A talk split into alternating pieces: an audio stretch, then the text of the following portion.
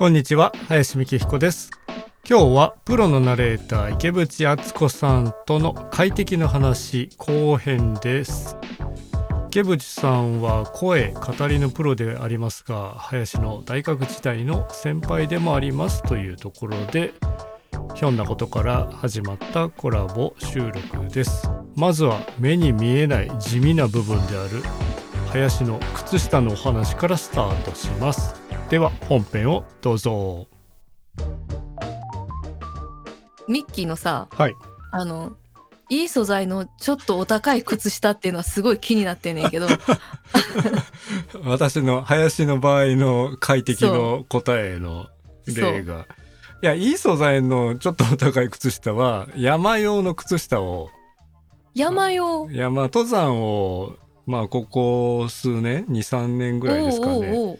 登山ねまあ登山といってもすごい何千メーターじゃなくて完全に関西の低山って言われるうんうん。低いところに日帰りで行って帰るっていう感じ。生駒とか金剛山とか。ああもうそうですね。金剛山まだ行ったことないけど行きたいけど。っていうところに行こうとした時に結構その山の人の靴下ってめちゃくちゃ種類が豊富で、あーそうかまあはいはい。季節もあるけれどうん。走る人のやつもそうだしう山、んうん。ハイキングする人の靴の中で蒸れないっていうこと。はいはいはい。と5本指もあるしあるね。旅型もあるし。うんうん。でその素材が、まあ、ポリエステルも入ってて速乾性があってとか、うんうん。匂わないとかあーそんなそんなたくさん種類があるんや。むちゃくちゃあって。へえでもうねアンクル足首サイズもあるし、いわゆる靴下というすねぐらいまである。ハイソックスまあ冬用はそんな感じですけどね、うんうんうんうん。とかもう長さもいろいろだし。で、うん。一番上質なのはウール。うんうん。高い。ま あウールやからな。ウール高い洗濯どうしようって思わへん？洗濯がねそれでいろいろまあ知識を見ていくと、うん。まあ、結局裏返しにしてお。ネットに入れてうん。洗うと割と持つというか、はあ。他のものと擦れるとやっぱり消耗が激しいけれど、擦れることで消耗するんや、プラスう表面をやってしまうとうんうん。結構汚れが結局落ちてないっていうことにここ最近知ったんですよ。あそうなんや。あーまあそっか。うん、なんかさその床に設置するものやから外がめっちゃ汚れてる気してるけどそう。内側の皮脂の部分が一番汚いってことイね。エス40代の皮脂やばい。っていうねまあそれでも普通の綿の靴下よりもこう蒸れないとか匂わないとかあるわけですけどうんうん、うん、裏返して洗っとかないとそのダイレクトアタックができないと洗なる剤が。ほど。確かに。で今度ね。繊維が詰まってしまうんですって。そのよ汚れで。あそうなんや。皮脂ではいはい。40いや嫌だね。皮脂で埋まるってすごく嫌ね。なんかもう想像するだけで嫌でしょ。うんもう嫌だね。歯ブラシでゴシゴシやりたくなる。ね そうかって思ったらもう5本指ソックス裏返してまた洗濯乾かした後にまた裏返すのめちゃくちゃめんどくさいんだけれどうん。やろうってなってやり始めたらまあ履くたびになんて柔らかいんだろうって思って。そうなんや。すごい快適って思っへえあまあちょっといいいいお靴下ですからね。ていい靴下ですからね。いいお靴下ですからね。3足990円じゃないですからね。一足で2800円ぐらいしたから。すごいな。えそれは山に行く時だけじゃなくて？もちろん日常でも。で僕のねライブとかやるじゃないですか、うんうんうんだからもう最近のライブ衣装が完全にアウトドアウェアになってて。えそうなん？もうアウトドアウェアでいかにライブ衣装のように見える服を買うかみたいな。感じにどんどんなっていってて。一石何鳥も兼ねてやろうという感じで。高いわけですよねアウトドアウェア、まあ今ねの。高いね。靴下しかりだけれど。うん。でも高いのもこれはいろんなところで普通の友達関係でもよく喋ってんですけど、うん。もう原価償却だよねっていう話で。そうだね。使えば。使う回数増やせば。元取れるぞと。安い。ライブライブ、ね。あと10年早く知りたかったなって思うぐらいアウトドアウェアのこの下着肌着とか。あー、確かに確かに。まあ汗をかいてからの乾きの速さがすごいとかあなたのとこのライブはことさら汗かきそうやしな。そうなんですよね。で、うーん、なぜこんなことになったかわからないぐらい、ね、飛び跳ねたりとか、いろいろ吹かなくちゃいけなくなってて、そうよ。だって、管楽器持ってる人がジャンプしてるのあんま見たことないもんね。さすがに最近ね、あんまり飛ぶのはなかった、なくなってきたんですけど、うんとはいえ、なんか棒立ちで吹くわけにもいかなくて、うん、そっか。でね、今年2023年なんかは割と野外ライブも解禁されて、そっか。外のね、ライブが、まあ 多かったですよ、今年。ここまででえ、夏？えースタートは5月、ゴールデンウィークぐらいから、はい。5、6、7、9とありまして、おおおまあ、死ぬんじゃないかなっていう。そうやな、それは熱。中症とかさ、みたいな、こんな中、吹いちゃダメだよね、みたいな。うん直射日光浴びながらとうかんの時に、ああ、アウトドアウェア装備しててよかったっていう。よくご生還されました。いや、本当にね、すごいんですよ。確かに匂わないんですよ。そうなんうや。んへえ。へえ。っていうのが、まあ、靴下とか、うん。まあ、男性の上着というか肌着うん。とか、うん。下着としてのパンツうんうんうん。とかも、まあ、メリノウールとかあったりするわけで、はいはい。これにしとけば乾くよね。なるほどね。あ、そうやんな。アウトドアさ、暑い寒いに強く作られてるもんね。何かその中間にとどめるというかちょっとこうヒートアップしたとしても下がるのが早いとか、うん汗冷えしてしまうと一気に体温奪われるので、うんうんうん。まあ良くはないわけですけど。とかいうのですごいそのベースのところ肌着靴下がうん。まるでテンションが上がらないわけですよ外に見えないから。のくせ、お前っていうぐらいの 値段するんですよ。うんまあそうやねそうやねでもあれよねそのアウトドア用品をその何丁も使おう使えるっていうのは多分デザイン性が上がってきたっていうこともあると思それはありますね。いろんなメーカーが、まあ工夫してるっていうのもあるし、まあその中で、やっぱりなかなか自分を知るというか、う。この林の体はなかなか特殊で、手足が妙に長く、うん、妙って言うな。手足長いのはええこっちゃ服がないんですよ。ないのか。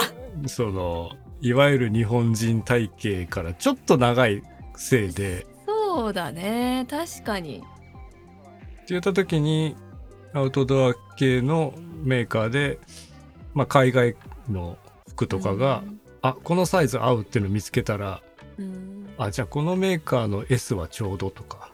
ああなるほどね。ちょっと海外なんで日本人サイズの M やったりするんで。はいはい。を見つけたらあうん。楽ってなって、なるほどね。そうかそうか。なので服に求める回がすごくこの12年増えました。もうね楽器屋さん全然行かないんですよなぜ？もう必要なもんがないの。あるから。あるのともうもういい加減やり尽くしたみたいなところがありまあしあそうなんや、てサックスの新しいパーツが出たよとは思ってもうん、あまりもう興味が湧かないというか それよかおこのパンツはいいんじゃないかみたいな。この靴下はどうなんだ。快適を求めるように。パーツよりも演奏側の体の快適さをこっちですね。もう本体をいかによく作るかっていう。本体のコンディションをいかによく保つかみたいなね。それはそう。うん。大事大事。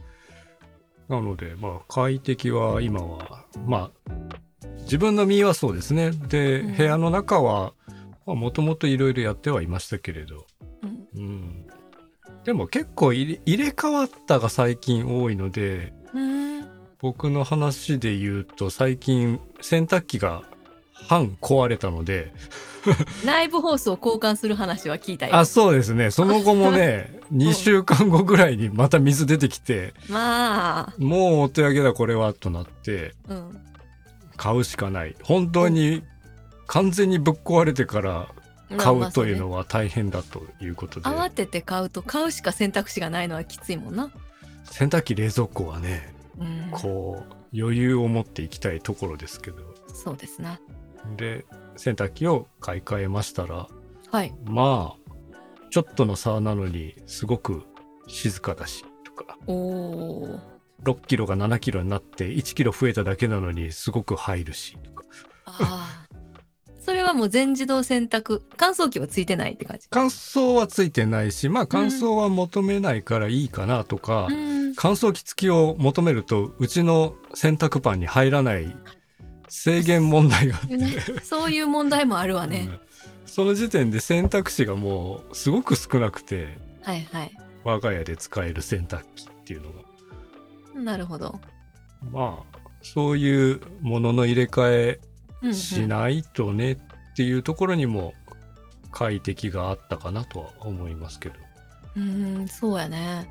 あ、そうやわ。それで言うとうちはあのこのコロナ禍でえっと YouTube チャンネルとかを始めてしまったので、はいはいはい。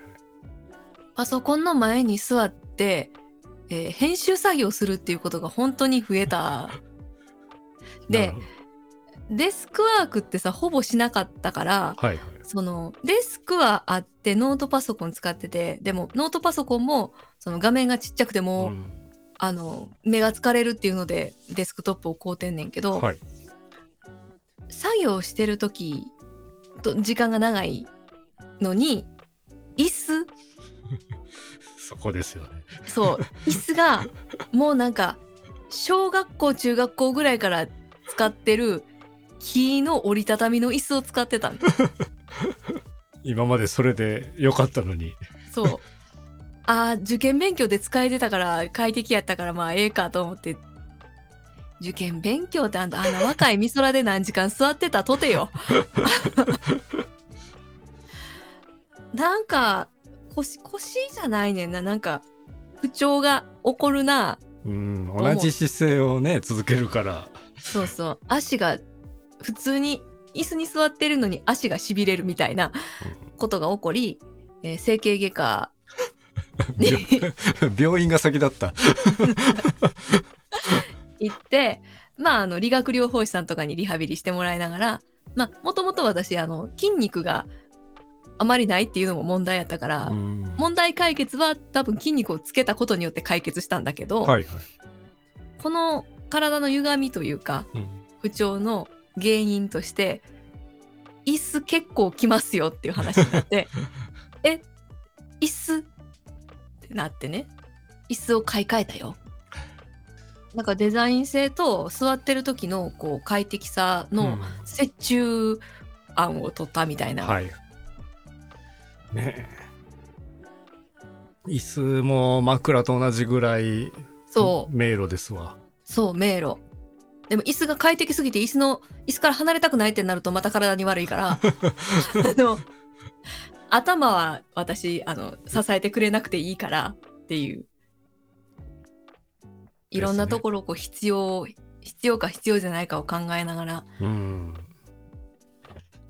ねえねえ皆さんそうやってだから相当買い物したはずなんですけどね。うん、そうねうん。このコロナ禍においてねうん。なんか急にリモートワークになった友達がはい。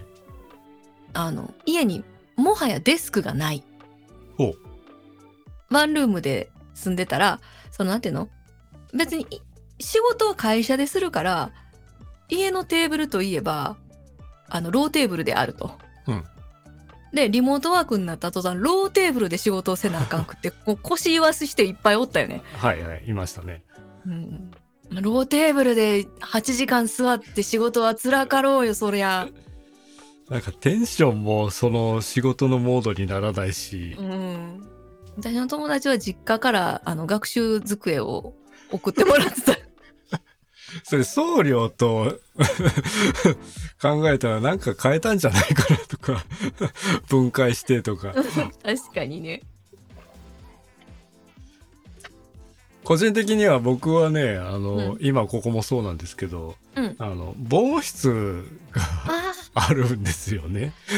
ー、ま楽器吹く人はそうね。でそうなんですよ。ちょうどまあイメージ的にちょっと広めな電話ボックス今時電話ボックスも少ないですけど、電話ボックスサイズなので1.2畳あるのでうん、まあここにいると外の音も入らないわけであってとか、で逆に、まあ、うちの家族がねあの何やってたかな。英会話のレッスンオンラインになっちゃって。英会話教室に行っていたけど英会話がオンラインになってしまったけれどう。うん、まあそこれをこの防音室の中でやるとか、うん、うん。ああ、いいね。まあ生活空間とは切り分けができるのであって助かったなみたいなとこはありますね。そうね、急激にこう、なんていうの、そういう。え個室的なものを用意しなくても済んだってことよね。そうねもともとあったみたいなねうん、で扉閉めると意外と快適みたいうん、な、まあ狭いところがダメな人はもともと持ってへんやろうし。まあそうですねっていうほどの圧迫感がまあ物の置き方次第にもよりますけどね、まあそういう感じではありましたね。防音室な。そうだから家でリモート収録。はいはいはい。みたいな、家で撮って素材撮って送るみたいなことがちょろっとあったしうーんゆチャンネルなんかだともう家で撮るからそうねコロナ禍に入ってからああじゃあコンデンサーマイク買うかとか 相当勉強したんじゃないですか？そういろいろ。音ん。楽音楽？その音の取り方というか。あのねちょうどネットフリックスがはい。その当時あの声優さんたちボイスオーバーアクターたちにあのこういう機会、うん。こういう環境で家で収録してくれっていう、うん。えっ、と説明書きみたいなものを公表してくれてたのよ一瞬。こういう最低限の基準があるよというような、そうそうそうそう。うんうん。こういうのを推奨します。はいっていうの。でああなるほどね。ふむふむっていう感じ。うん。パソコンプラスオーディオインターフェースプラス、えっと、コンデンサーマイク。はい。で、えっと、部屋の環境とかはまあ窓際とか壁際とかで撮るな真ん中で撮れみたいなことが書いてあったりとか。反射音が入るから、そうそうそうそうそう。あのできたらできたらいろんな布物を部屋に置けとかさ。難しいっていう。風呂風呂場で撮るなとか。まあまあまあまあ個室だからといって風呂場で撮るなとか。書いてあるわけやねんけど。ここで小便するなみたいな感じで絶対やる人がいたんでしょうねそういうね。あここなんだなみたいな。でマイクの高さは口の高さに合わせろとかさ。はいはい。これこれぐらいの距離を取れとかさ。ありますね。それで弁それを基準にマイクはもうでも試すしかわからんなうーん。ってなってえっとまずまずあのオーディオテクニカの、まあとりあえずそのままの音が取れるという、えー触れ込みのオーディオテクニカの まあちょっといい3万円4万円ぐらいのものを買ってはい。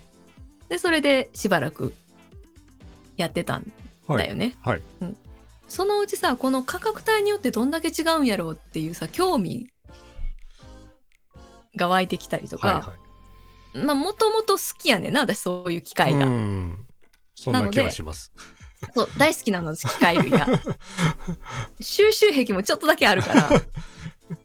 一応ね数千円のもの。1万円のもの、はい。まあ、3から5万円のもの。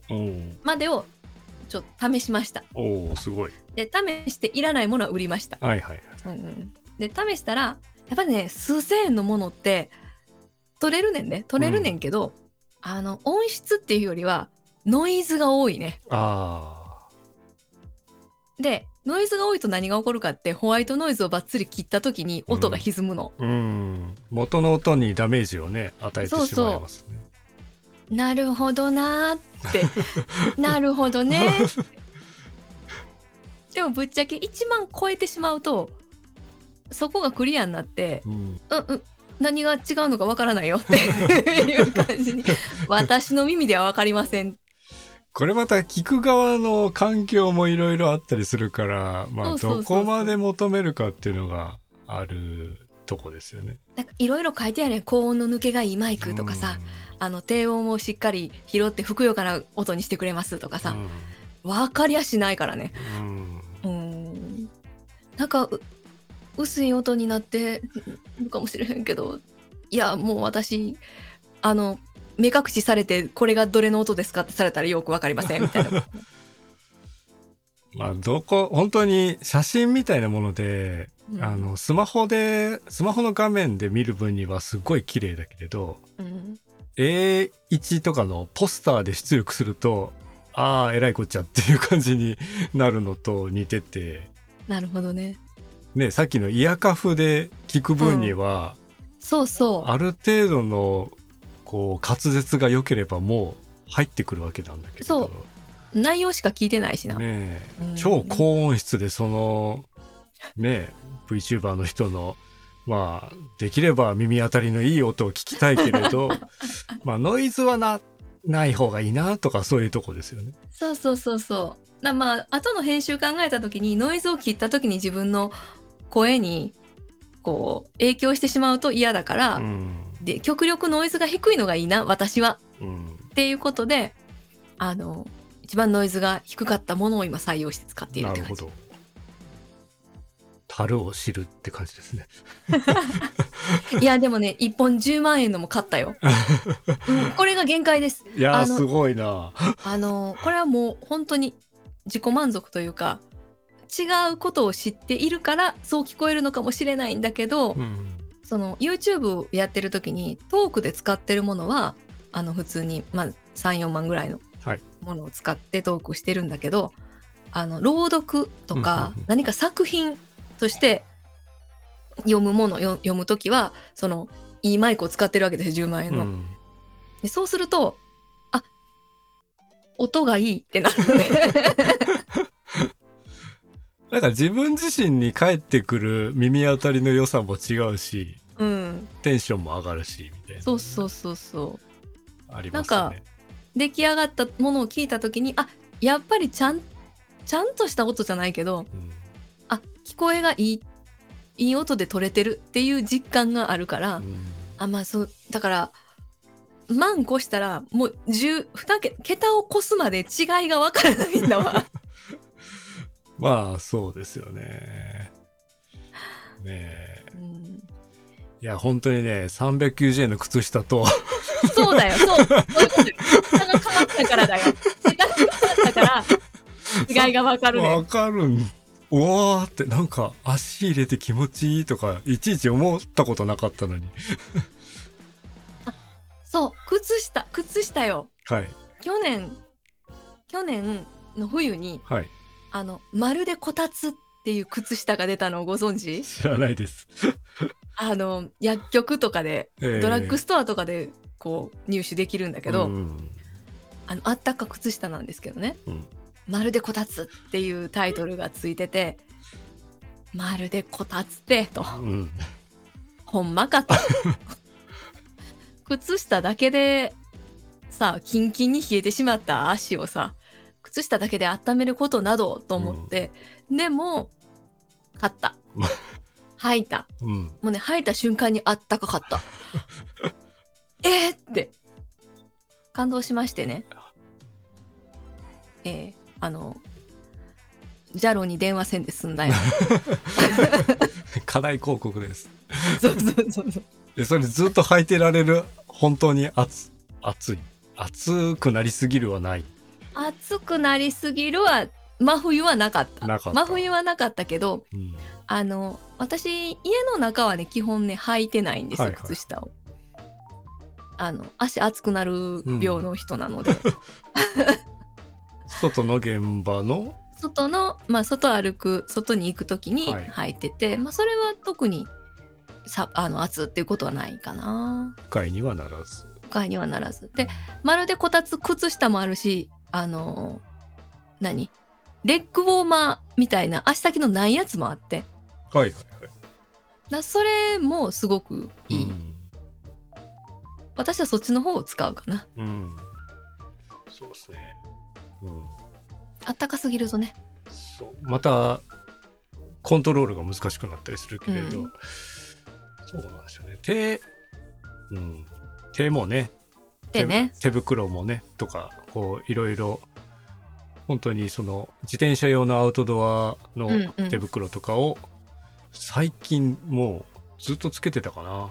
あの夏場もそれを薄手のやつをつけてまあ日焼け防止もあるしちょっとクッションついてるから重い楽器ガッて持つ時でもああダイレクトがはいだんだん嫌になってききて、自転車のハンドルを握るのも素手っていうのが一回グローブになれると恐怖になってくんですよ。ええあそう。あ今日手袋ないって思うとまああなんか一枚布を噛みたいっていう。ーそっか。グ。ローブな。うん、つけるとそうなるんかな。もうとにかく手足が熱いんですようん。指先出てる指切り手袋とかね。うんうん。あそっかそっかそっか。そうするとスマートフォンもすぐ触れるけれど手首と手のひら甲はまあ夏場で言うとその通気のいい素材だったり。なるほどね。冬場でも、まあ、ちょっと暖かいかなと外,、うんうん。外にいる時だとすれば。そうねそれもそれも何か良いものをお使いなの？そういやうんまあいろいろこれも手袋おじさんに。手袋いいっぱいありすぎて 様々な手袋がありましてですね。手袋おじさんになりつつある。手袋おじさんすごいんですよ本当に。ちょっと引くぐらいあるんで。さっきのマイクじゃないけれどマイクそんなに買ってないのに手袋いっぱいあるっていうね。なんでやねん。冬用夏用。まあね衣類はそうですよ。ね。そうそう。シーズンがあるから、シーズンが。うん。マイクにシーズンないからね。マイクシーズンねライブ用と録音用があれば。そうね。まあまあ。大体こんなもんでしょ。僕の音なんてって思いながら。やってますよね、うん、でもこうやってねその変なまとめになりますけどその遠隔でね普通に喋ってる風でうん。取れちゃうから、うん。まあある程度の皆さんのこの環境が揃ったのはすごく都合がいいというか、あ確かにね。うん。確かに。ネット環境もみんな慌ててそろ揃えたというか整えたっていうかね。整えるしかなくなったのと。うん。スマートフォン関係もまあ大体みんな揃っちゃったからうん。同じことができるしうん。まあ少し古い機械だったとしても同じようなことはできるから。そうそうそうそう。あとこのリモート顔見ながらのなんていうのかな遠隔遠隔電話みたいなうのん。がさ、あの一気に抵抗なくなったよね。もうせざるを得なくなったのでそうそうそうそう。恥ずかしいとか慣れないとか言ってらんなくなったので。そうそう。それまではさなんかやっぱり顔見てやらんでも別にええやん的なさうん。恥ずかしいしそう孫孫見るわけじゃないねんしみたいなさ。そんな長時間。そうそうそう。だけどそそれでそれでもってだから私なんかさ地元が本当はあの育った町は大阪関西やけど東京に住んでる。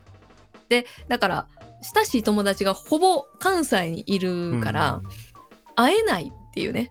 もともと会えないところにリモート文化が普及したことによって会えるようになったみたいなさ、うん。画面越しだけど。っちょっとそれは恩恵やなと思ってる。ねえ。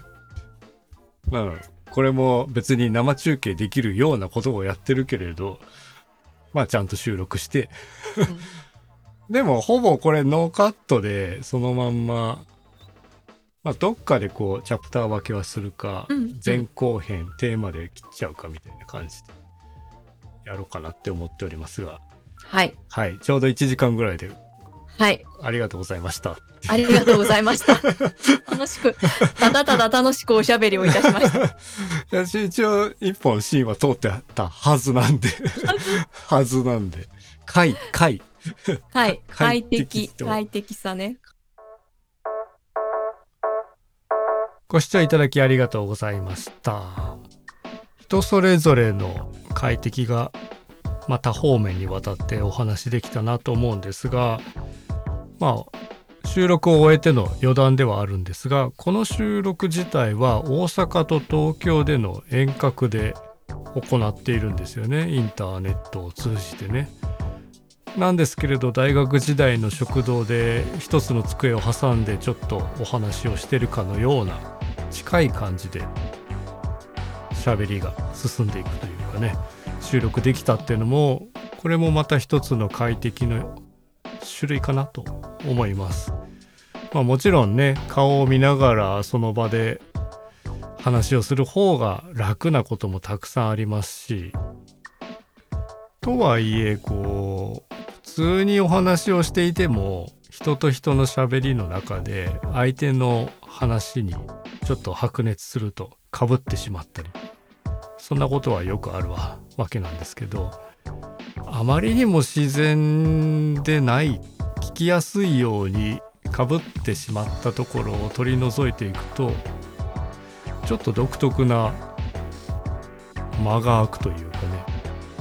少しだけこう笑い声がかぶってしまったところはカットしたりしたんですができる限りそのままの形でお届けできているかなと思います。ちなみに前編は林が編集し後編は池淵さんが編集してくださいました。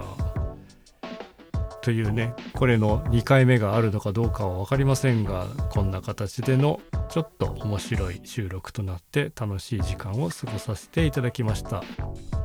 池淵さん今回はありがとうございました。では今日はここまで。ご視聴ありがとうございました。林幸彦でした。